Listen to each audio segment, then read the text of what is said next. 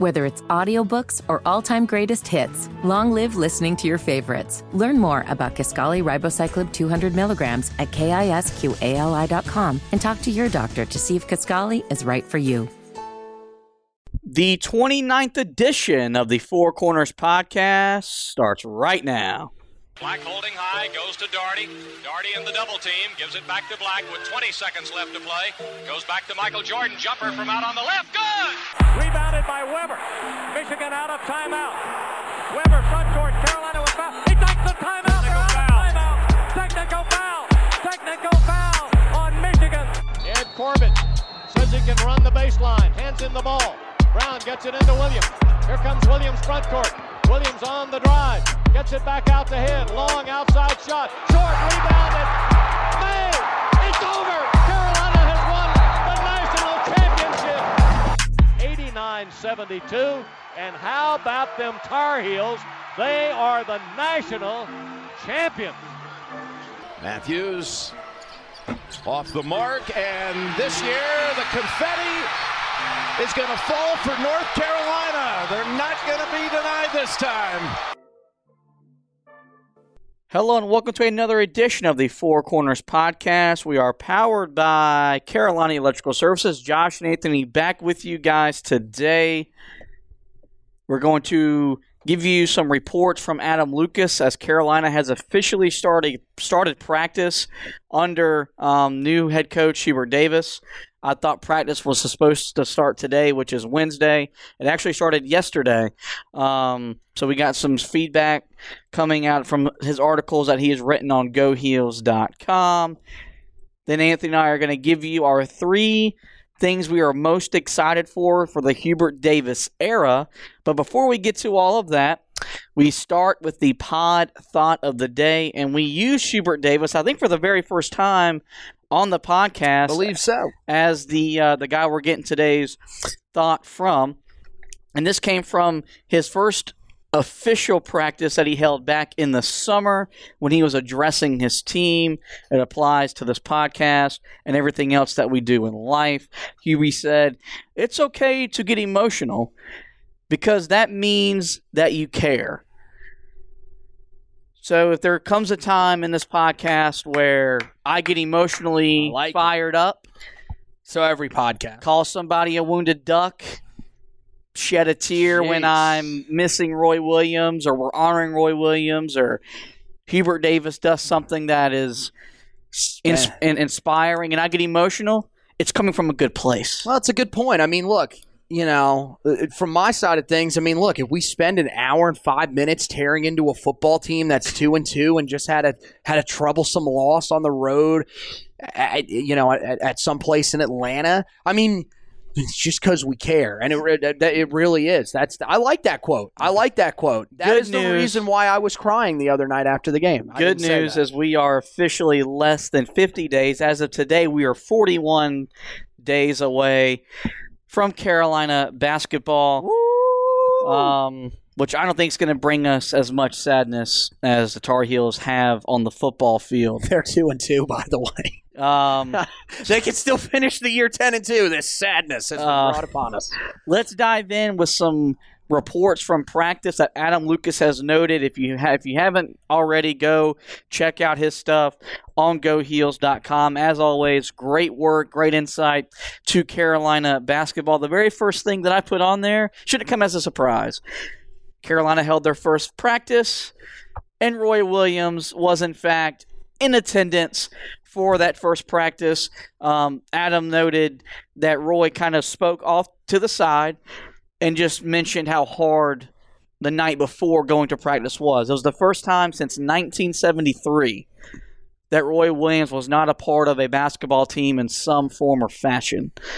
Um, so there's that. I mentioned on the last pod that he did the interview with Carolina Insider. If you haven't listened to that, guys, go check that out. It was it was great. It was old Roy. As old Roy as you know it, he was honest. He was open. He gave you some Royisms, as he always does. Great insight to why he retired, how he's handling retirement, and what he's excited for in the future. moving forward as a retired basketball coach. Now, onto the on-court stuff, which is what gets us the most excited. And then I'll touch on this a little bit later uh, in, in in the show. Um, Carolina is going to defend is going to change the way they defend the man one pass away from the ball. Uh, if you know, Carolina usually plays in between that person, um, but I think that's a big reason why they've been getting beaten off the dribble, and they've allowed backdoor cuts, and a lot of different things have plagued them on the defensive end of the court. We'll get a, we'll get a more sense of how that's going to look a little bit at late night, um, but of course when they open up the season against uh, Loyola of Maryland, uh, we'll get a really great chance to see how Carolina is going to change their defensive tactics. They're also adjusting how they're going to guard the corner three-point shot. As you know, that is the most effective and efficient three-point shot because that's the closest three-point shot on the court, and three-point defense has been something that has plagued Carolina since the three-point shot became invented back in the in the mid eighties in college basketball. Um, we all know that the offense is going to be predicated on spreading the floor. That's not a surprise. Um, some stuff that's been changing within practice, when they turn the ball over, that results in the team that turned the ball over to run an eleven-second down and back. Carolina, of course, led the A C C in turnovers last year with four hundred and twenty-four turnovers. A great way to try to emphasize Woo. Not turning the ball over, make them run. My God. Um, so that's something that's that's been instituted. More balanced white and blue teams. Traditionally under Roy Williams, your white team was your five starters and your top two to three reserves, and your blue team was basically your walk-ons and some, you know, into the bench guys. Not the same under Hubert Davis. A little bit more even between the two teams. So you got starters on the white and the blue teams, role players on both teams, bench players on both teams, making it more competitive in practice. Speaking of competition, during uh, when when they shoot free throws, it is not just you go to the foul line and you shoot ten free throws. You're competing with a teammate, trying to make more in in, in this amount of time and whatnot. Um, Missed layups, a lot like turnovers. They require a down and back. So a lot of things where you can see the emphasis on how to make this team better is to um, punish is a, is a really strong word to use because you're not punishing them.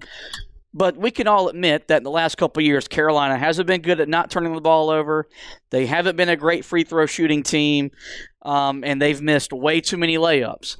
Those type of things, they get you beat, so you've got to find a way to fix that in practice, and it appears that Hubert Davis is trying to be creative and finding a way to do just that. Yeah, no, I mean, I like it. I, I think it's definitely something that is going to motivate the guys. I mean, look, I, we've, we've all... I mean, we've been through some sort of practice at some point in our lifetime. I mean, we've both played or at least attempted to play sports for uh, either school or, or rec league teams.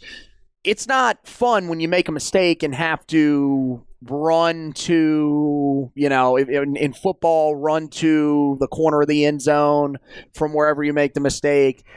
I, I, I dropping the ball and doing five push-ups, I think that's like that's easy work. We can all admit that. Now, if you drop the ball a whole lot, then yeah, it's not as easy as you would think. But, um, but yeah, I mean, it, it's it's definitely something I think to motivate them.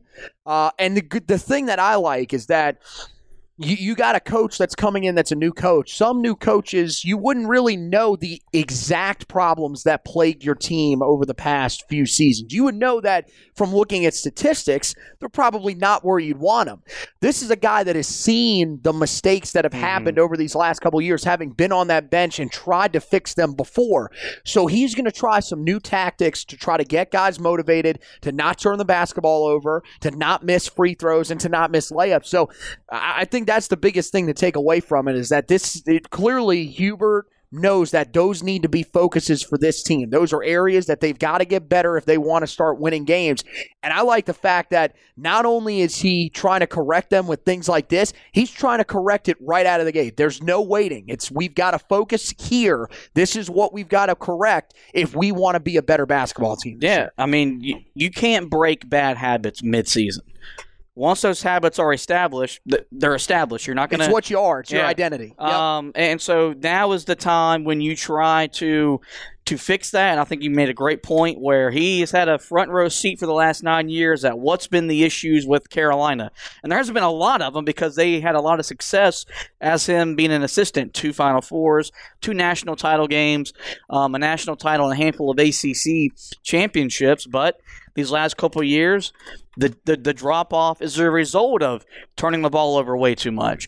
Missing free throws. It's the reason why they're called free. They're free points that you're giving up. Um, missing layups. Last year was about as bad as the layup team as I think I've ever seen. And granted, they were young and inexperienced, but it's a layup. Um, you should be able to make a layup in your sleep like I did when I played church ball. So shut up. We're going to have a lot more coming out of practice. Going to hope to get Adam Lucas on sometime before the start of the season mm. to get us ready for the start of the season with more um, with, with more from practice and stuff like that. So now we're going to move on, and we're going to give you our three things we're most excited for as the Hubert Davis era is officially underway. But before we do that, here is this week's promo from DraftKings. Week three of football is in the books, and now it's time to review the tape and get ready for week four with DraftKings Sportsbook, an official sports betting partner of the N F L. To kick off another action-packed week, DraftKings is giving new customers one hundred fifty dollars instantly when they bet one dollar on any football game. Listen up, because you don't want to miss this. Download the DraftKings Sportsbook app now and use the promo code T B P N to receive one hundred fifty dollars in free bets when you place a one dollar bet on any football game. That's promo code T B P N this week at DraftKings Sportsbook, an official sports betting partner of the N F L. You must be twenty-one or older, New Jersey, Indiana, or Pennsylvania only, new customers only, minimum five dollars deposit and one dollar wager is required, only one per customer. Restrictions do apply. See DraftKings.com slash sportsbook for details. If you have a gambling problem, call one eight hundred gambler or in Indiana, one eight hundred nine W I T H I T. Really hope you guys are getting over to DraftKings and taking a great advantage of that promo code and making lots and lots of moolah. It's been a fun Shoot. football season. The N F L is is fun. College football, even though the Tar Heels have been disappointing, it's been fun. There's a lot of money to be made, so take advantage of that promo code. All right. Three things we're most excited for as the Hubert Davis era begins. I'll let you go first. So ha- wait a second. So ha- again, because we're morons. Three, two, and one. Give me your third thing, your second. But so we're going to alternate. You go alter- three. Okay, I that go was three. that was where I was going. Yeah. That was where I was going here. Um, so you get the ball. I get the ball. It's you know, it's this is a basketball podcast. Wait, if we turn it over, do we have to do a down and back? Yes. Damn. You have to run down the steps at the studio and run back up. Okay. All right. Um so let's see.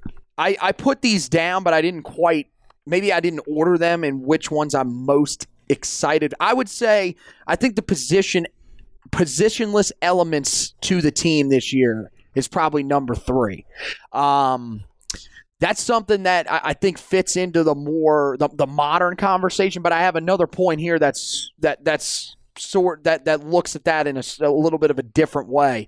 I think the positionless elements is something that Carolina has been trending towards a, a little bit. Mainly like when Luke May was there, you saw it a little bit, and there was some nice success with it. Now, I think this is going to be something that you're going to see a lot of going forward. You're going to see a team that's going to look a lot like most of the other teams that they're going to be playing against, and I think that the, the other exciting part of that is on the offensive end. This is going to be a team that is going to probably be able to keep up scoring-wise with a lot more teams going forward, because the last few years that's been one of the struggles, because you have teams that, you know, Carolina gets, you know, a, a few consecutive baskets in a row that are really good. Team comes down the other end, knocks down two threes, and they you, you don't end up gaining any ground on an opponent or anything like that. So I think this definitely is, is going to allow Carolina to probably be a little bit more high-powered on the offensive end, especially if they can get the right guys in there,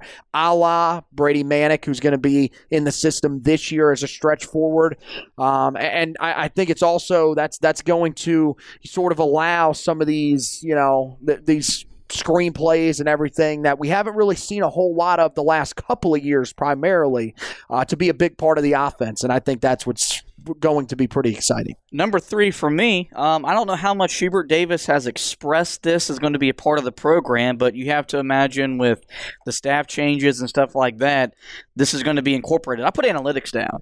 It was something that Carolina wasn't using a lot under Roy Williams, and rightfully so. Um, that's not the way he was brought up. And look, with his track record and the amount of success he was having, who needed analytics? You won the third most games in the history of the sport at the time of his retirement. You've got three national titles. I wouldn't blame you either, but you've brought in Hubert Davis, who brought in almost in a, basically an entire new staff um, because you elevated Sean, Be- Sean May to a bench position. You bring in Jeff Lebo. You bring in Jack Emanuel. You bring in Pat Sullivan from the N B A into your program. The N B A, especially with that Timberwolves franchise, analytically driven. So I'm interested to see how Carolina is going to balance analytics and what they're and mixing that with the philosophy. And I think it's going to go very well because the math tells you the three-point shot is more valuable than the two-point shot. But you saw a team, if you go back to the N B A Finals, um, the Phoenix Suns made the Finals on a two oh lead in those in the Finals, shooting mid-range jump shots, something that we've always believed to be the most ineffective shot in basketball since analytics really became popular. So interested to see if this is going to change the shot selection that Carolina takes um, and, and, and stuff like that. So he hasn't dove a whole lot into it. Do imagine will be a part of the program, and I'm interested to see what that looks like. Well, and also, I mean, he's not going to give away a lot of a lot of stuff in, in terms of – You're not giving away off. anything with analytics, I mean, yeah. though. I mean, but I, I think everyone I, has them. Also, we've only we've only heard from him what once since uh, you know the the intro presser. So, I mean, he, this, this isn't like w- with the football program where during the offseason we were hearing from Mac Brown every week, twice a week. Maybe sometimes. That was the problem. Like, too busy holding press conference instead of watching film. I, I mean, uh, I, I don't, I don't even. Uh, What, we, we just crapping on Mac Brown? I'm still, I'm still just that mad. Jeez.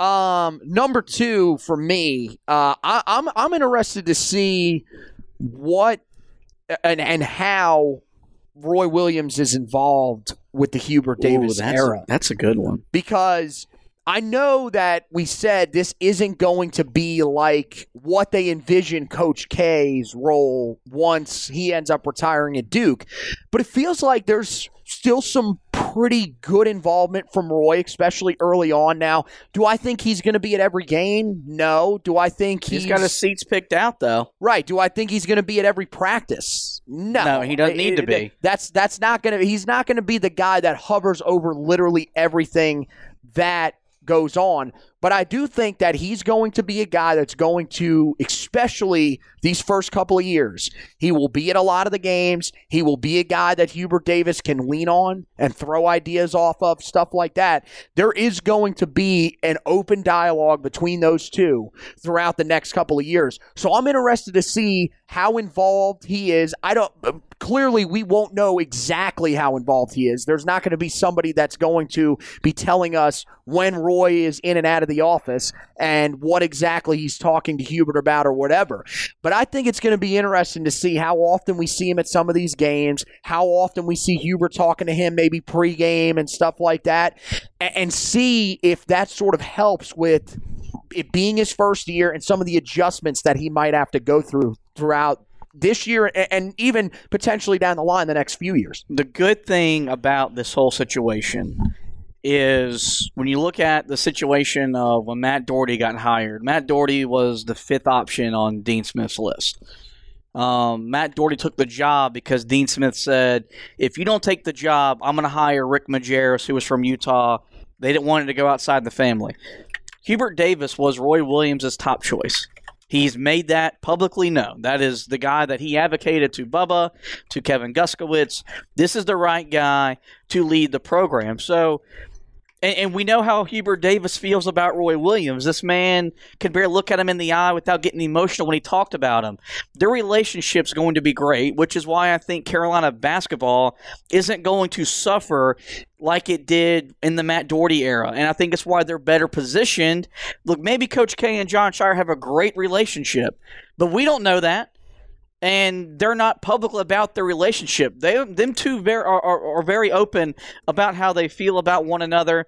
It's going to be good to see Roy around Chapel Hill. He's still doing a lot for the for the university now. He's he's basically a bona fide recruit host. Uh, he's he's hosted recruits for women's basketball, soccer, and stuff like that. He's basically an ambassador for the university. And there ain't a better play, person on the face of the earth I can think of, a better ambassador for the University of North Carolina than Roy Williams, let alone Carolina basketball. Just really happy to see that he's still around, because I think that would have been the hardest thing for us to accept, is him retiring, first off, but then not coming around. Um, so I'm glad that he's able, willing, and, and, and to, to come around and wants to be around moving forward. Number two for me is um, kind of going back to what you said about the position list. I put how Hubert Davis utilizes two post-player lineups, and I, I'm interested to see is there going to is there is there going to be sets where Carolina gets a traditional lineup three around two, and you have Armando Bacot, Dawson Garcia on the block, or Dawson, excuse me, Dawson Garcia, Brady Manick. When Will Shaver and Jalen Washington get into the program, will they get on the block? What they're going to do defensively. We've seen a lot in the last couple of years, and, we've, and he's kind of delved in where his, they're not going to hedge as much.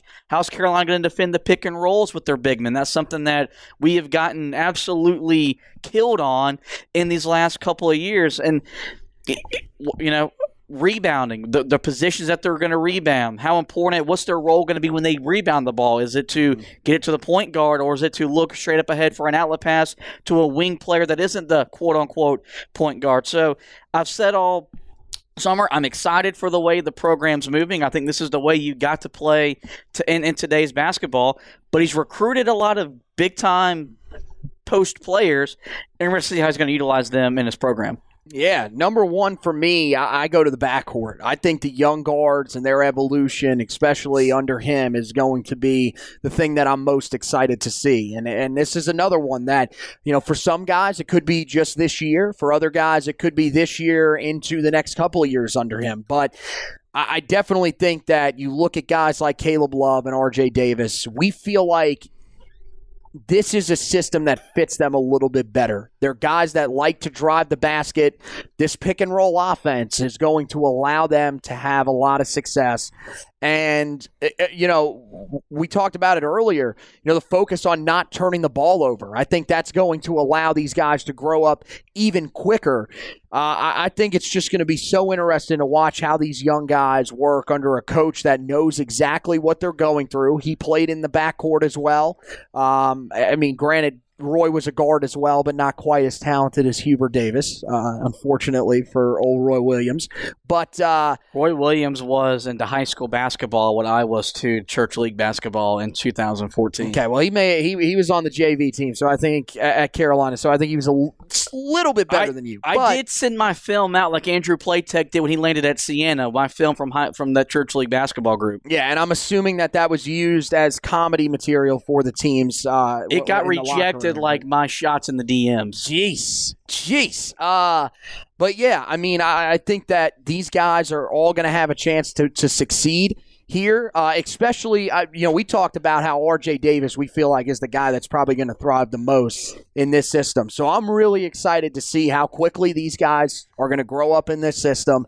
And, you know, th- that's definitely going to be probably the most exciting aspect, I think, of this team this year, because if this team's going to have success this year, we feel like the guards have to take a step forward.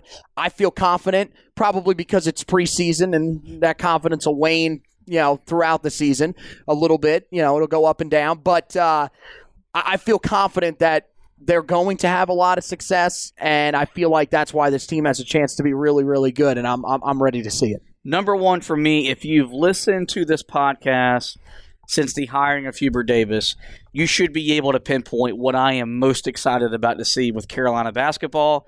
and that is how they play on the defensive end of the court. You've known me for almost fifteen years. I have never once been excited to talk about defense when it came to watching Carolina play basketball because, that, frankly, for the majority of my lifetime, they haven't had to. They could go out and outscore people. As you mentioned earlier, though, they haven't been scoring at the pace that they are accustomed to, and they weren't adequate enough defensively to carry them. They were great in terms of when you look at the KenPom numbers, but those are that's analytics, and that's because of the possessions and stuff like right, that. When you right, really right, right. broke you down, the nitty, the gritty, they weren't good at, you know, defending the three-point shot and stuff like that. I'm interested to see what Hubert Davis will do defensively. Mm-hmm. Um, I think this will be the most Dean Smith-esque part of his program, where I think you will see Carolina play four different defenses in four different possessions. I've never once I, – I hate zone defense more than just about anything else I hate in life, but I want to see them play zone, and I'm excited well, about seeing certain, them play zone. In certain moments. There are moments last year where you, you and I both felt if this team goes zone – they could cause more issues well, for these teams. You go back they to that win over Kentucky, and at the time, we thought that was a really big win. We thought that was a turning point. Turns out it wasn't. They went to a zone in that second half, and it really muddled up Kentucky's offense. Right. Um, we did a podcast earlier this year with our best wins over Duke, that upset in two thousand fourteen in Chapel Hill, the game that got rescheduled when Duke went to travel in a little uh, ice storm. Um, Roy Williams used a one three one zone in that second half. It propelled them to an upset over Duke. So I – there's a lot of good that can come from it. Now, look, you, you, you we watch Syracuse enough because they're in the A C C. Are there issues with playing zone defense? Absolutely. You're suspect to give up more rebounds and stuff like that. But I'm interested to see what Carolina's going to do defensively. I, I've been a proponent of I think they should press more because then they got the athletes to do it. You've got the wing players like a Leaky Black that you feel like if you teach it and he commits to it, can impact the game defensively. I like the guards and Caleb Love. I think R J. Davis has got a gritty toughness to him um, that I think you need to play great defense. Dare I say, tough little nut. Tough little nut. um, and, and so I know it's preseason, and maybe after the first week, I'm not going to be excited about watching Carolina play defense. No, you you would never go against something that you said in the preseason. But you would never turn your back on a preseason prediction or I, preseason feeling. I don't think I ever have. Okay. Um, but as of today, I am really excited to see Carolina compete on the defensive end of the court. Yeah, I, I think there's a lot of things to, for sure to be excited about on, on that end of the court. Uh, I think the one concern people probably have is uh, if they face some of these teams that are a little bit bigger inside. But honestly, at this point, what teams are those? Maybe Florida State? And that's just because they got, you know, the seven-foot European guys that they find out of nowhere, and somehow they're a part of the roster. Seven-foot, they're, they're now seven three. Seven, is yeah, seven three to seven five. That's uh, that's that's the wanted ad that they're putting out throughout Eastern Europe to find their their, their big men. But uh, yeah, no, I, I think you're right. I think that one of the things that did become a little concerning at the end of the Roy Williams era was the fact that they were so hesitant to switch up defensively when things weren't working. This system, I think, is going to be a lot different. I think they're going to try a multitude of different things. I think that's why he was so hell-bent on, when he was forming the staff, he said, I want someone from the Roy era. I want someone from the Dean era. Uh, I think he may have wanted someone from uh, from from the uh, Frank McGuire era, but I don't think any of those guys are alive still. Uh, but he said Bill Norm, Guthridge era, Norm McDonald, Ben Carnavelli. You know, I mean, yeah. So he wants these different mindsets in there to, you know, throw out some different ideas. Get get. Let's be a little more creative than, well, we just want a bunch of Roy Williams guys. We just want a bunch of Dean Smith guys, whatever, where it's going to be one system, one system only. And look, we're living and dying by the system. If it doesn't work, then it is what it is. I think he's going to be a little more flexible, and I think it's going to be on both ends, but especially defensively. There'll be a little more flexibility to say, hey, let's change it up. Let's try something different and see if this is going to help us in this game or even in this week of practice leading up to a game if they're struggling with something, and see if that can change our fortunes around or something like that. It's not even the hesitancy that Carolina showed and wanting to change what they wanted to do defensively. defense is all about effort and want to. I mean, look, of course, if you got the talent, then it's going to follow. But I never thought Carolina was bought in defensively when they weren't national title good. When they won national titles, those teams bought in, but it usually wasn't until late February, early March where they committed to playing defense for forty minutes. It's been a couple weeks ago, but they the Carolina basketball account, they released a video of, of Coach Davis at practice, and they were working on a defensive drill. And it was it was competitive. It was animated, where we want to make you have an off night every night you walk on the court. And I well, think if yeah, you, I, mean, I think if you can instill that mindset, and you get teams, and you're getting them to buy that into the summer when they're facing against their own their own guys, you hope that's going to carry over into this schedule. And look, there's going to be four or five games where even though in this brand new shiny offense, Carolina's not going to play well offensively. That's how basketball works. Yeah, a lot of them will probably be early on in the season too, and usually folks. If Carolina was adequate defensively in the past, they could have won those games, but they weren't adequate enough defensively and they got beat. If they are bought in from day one and more committed day one, this team can reach goals and heights that not, not people probably expect in the first year of the Hubert Davis. Well, well, to be fair to Roy Williams, look, it's not easy to get guys to buy in defensively, especially nowadays. Look, defense isn't sexy. Nobody goes out and says, oh, you know. Oh, I disagree. Well, but what kid in high school, when they when they're looking to get recruited, says the way that I think I should get recruited is I need to be a lockdown defender? Nobody thinks like that. Nowadays, they tell you when you're in high school, in order to get recruited, what do you need to do? You need to drop thirty a night and kick everyone's tail on the offensive end. Which is why I am making it my personal job to revamp the A A U system and the high school basketball system because it is worsening the product. I don't know how I'm going to do it. I ain't figured all that out yet. But I'm going to do it. Didn't you just fall asleep last night at nine thirty from working uh, at the radio station and then doing uh, maybe one or two things with the blog or podcast? Yes. I, I don't think you got enough energy for that. Uh, but, I mean, it's it's really tough to get guys to get into that mindset of, look, I'm here to play defense. You need those types of guys on your team. Like, to me, we saw it at times last year. A guy like Anthony Harris, that's, that's where you can make your – That that's where you can make your role. That's where your playing time can come from. If you can come on the court and be that guy that can lock a guy down, take a guy away, that's oh, yeah. what's going to allow you to get more playing time. That's what's going to allow Leaky Black to see the court more. And I think also when you have guys that play hard like that, especially on the defensive end, things will eventually come to them on the offensive end. They might not be the most skilled players, but we saw it as Theo Pinson's career went along. Not saying that Theo wasn't skilled. When he came out of high school, he could score the ball with the best of them.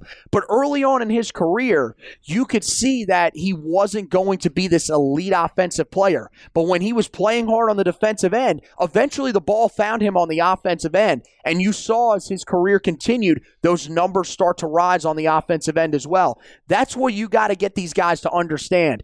You don't have to be this superstar scorer. Guess what? We don't want a whole team of those guys because usually those teams aren't going to win much, especially at the college level. Egos, the, the, the egos will take over, and you guys will struggle. We want to have some guys that can get in there, take away guys on the defensive end, and help us in that aspect of the game and allow our guys that look at themselves as the scorers, a la Kerwin Walton, to do what they do best as well. All right, so let's run through again with our top three things we're most excited for in the Hubert Davis era. I'll go first. Number one, as we just got done talking about, Carolina on the defensive end of the court. Number two, how Hubert Davis will utilize two post-player lineups, because that is going to happen. And then number three for me, how much analytics plays a role in his program. You go. So I got young guards evolution uh, as number one. I want to see how guys like R J. Davis, Caleb Love, and even some of the younger guys sort of evolve this year and going forward. Uh, number two, I had what is Roy Williams Williams' involvement going to be in the program? I'm interested to see how involved he is, what type of involvement it will be, and uh, you know, if that will allow the transition to be relatively smooth from him to Hubert Davis. And then number three, I had the positionless elements of this team. It's going to be a new look for Carolina. This isn't going to be where they go to this every once in a while. That's going to be the main lineups that Carolina is going to run out there this year. You're going to see a lot more small ball. How does that work for Carolina? Are they able to have a lot of success? I think they are, because it's preseason and I have a lot of hope in the preseason, uh, but we'll just have to wait and see. But those are the three things uh, that me and you are both excited to see uh, throughout this upcoming season under Hubert Davis. All right, there you go, guys. Well, that's going to wrap it up for this edition of the Four Corners Podcast. Before we let you go, get you guys to the website, heel tough blog dot com, where even though Carolina basketball has started practice, we haven't started getting you ready for the upcoming season. That will be coming right around the time we get ready for late night, when we'll start really breaking down and getting ready for the season. Right now, still football-driven. You can go back and read all the stuff about the Georgia Tech loss. Recap. My trench report is up. The stock report should be up by the time this podcast is available. This weekend, of course, Carolina's got Duke, the battle for the victory bell. We'll have a preview podcast, and then follow Following the game, we'll have a recap. I'll have another trench report, and we'll have another stock report as Carolina looks to bounce back against the Blue Devils. As for the podcast side of things, you can find us on every major podcasting platform, most notably Megaphone, iTunes, iHeartRadio, Spotify, um, TuneIn, Google Podcast. Give us a like, give us a great review or a bad review if we do something bad. Doesn't really happen a whole lot on my end. Yeah, we'll um, run down and backs if we get right. a bad review. Uh, but most importantly, we want you guys to subscribe. That way, every podcast shows up right there in your podcast library. Right now, just doing about one show a week. But once the season rolls around, we're going to try to have individual game previews, recaps, and stuff like that to give you more content, more insight on the Tar Heels on the basketball court. Well, that's going to wrap it up for this edition of the Four Corners Podcast. I want to thank Anthony for hosting. I want to thank you guys for listening. And as always, go Tar Heels.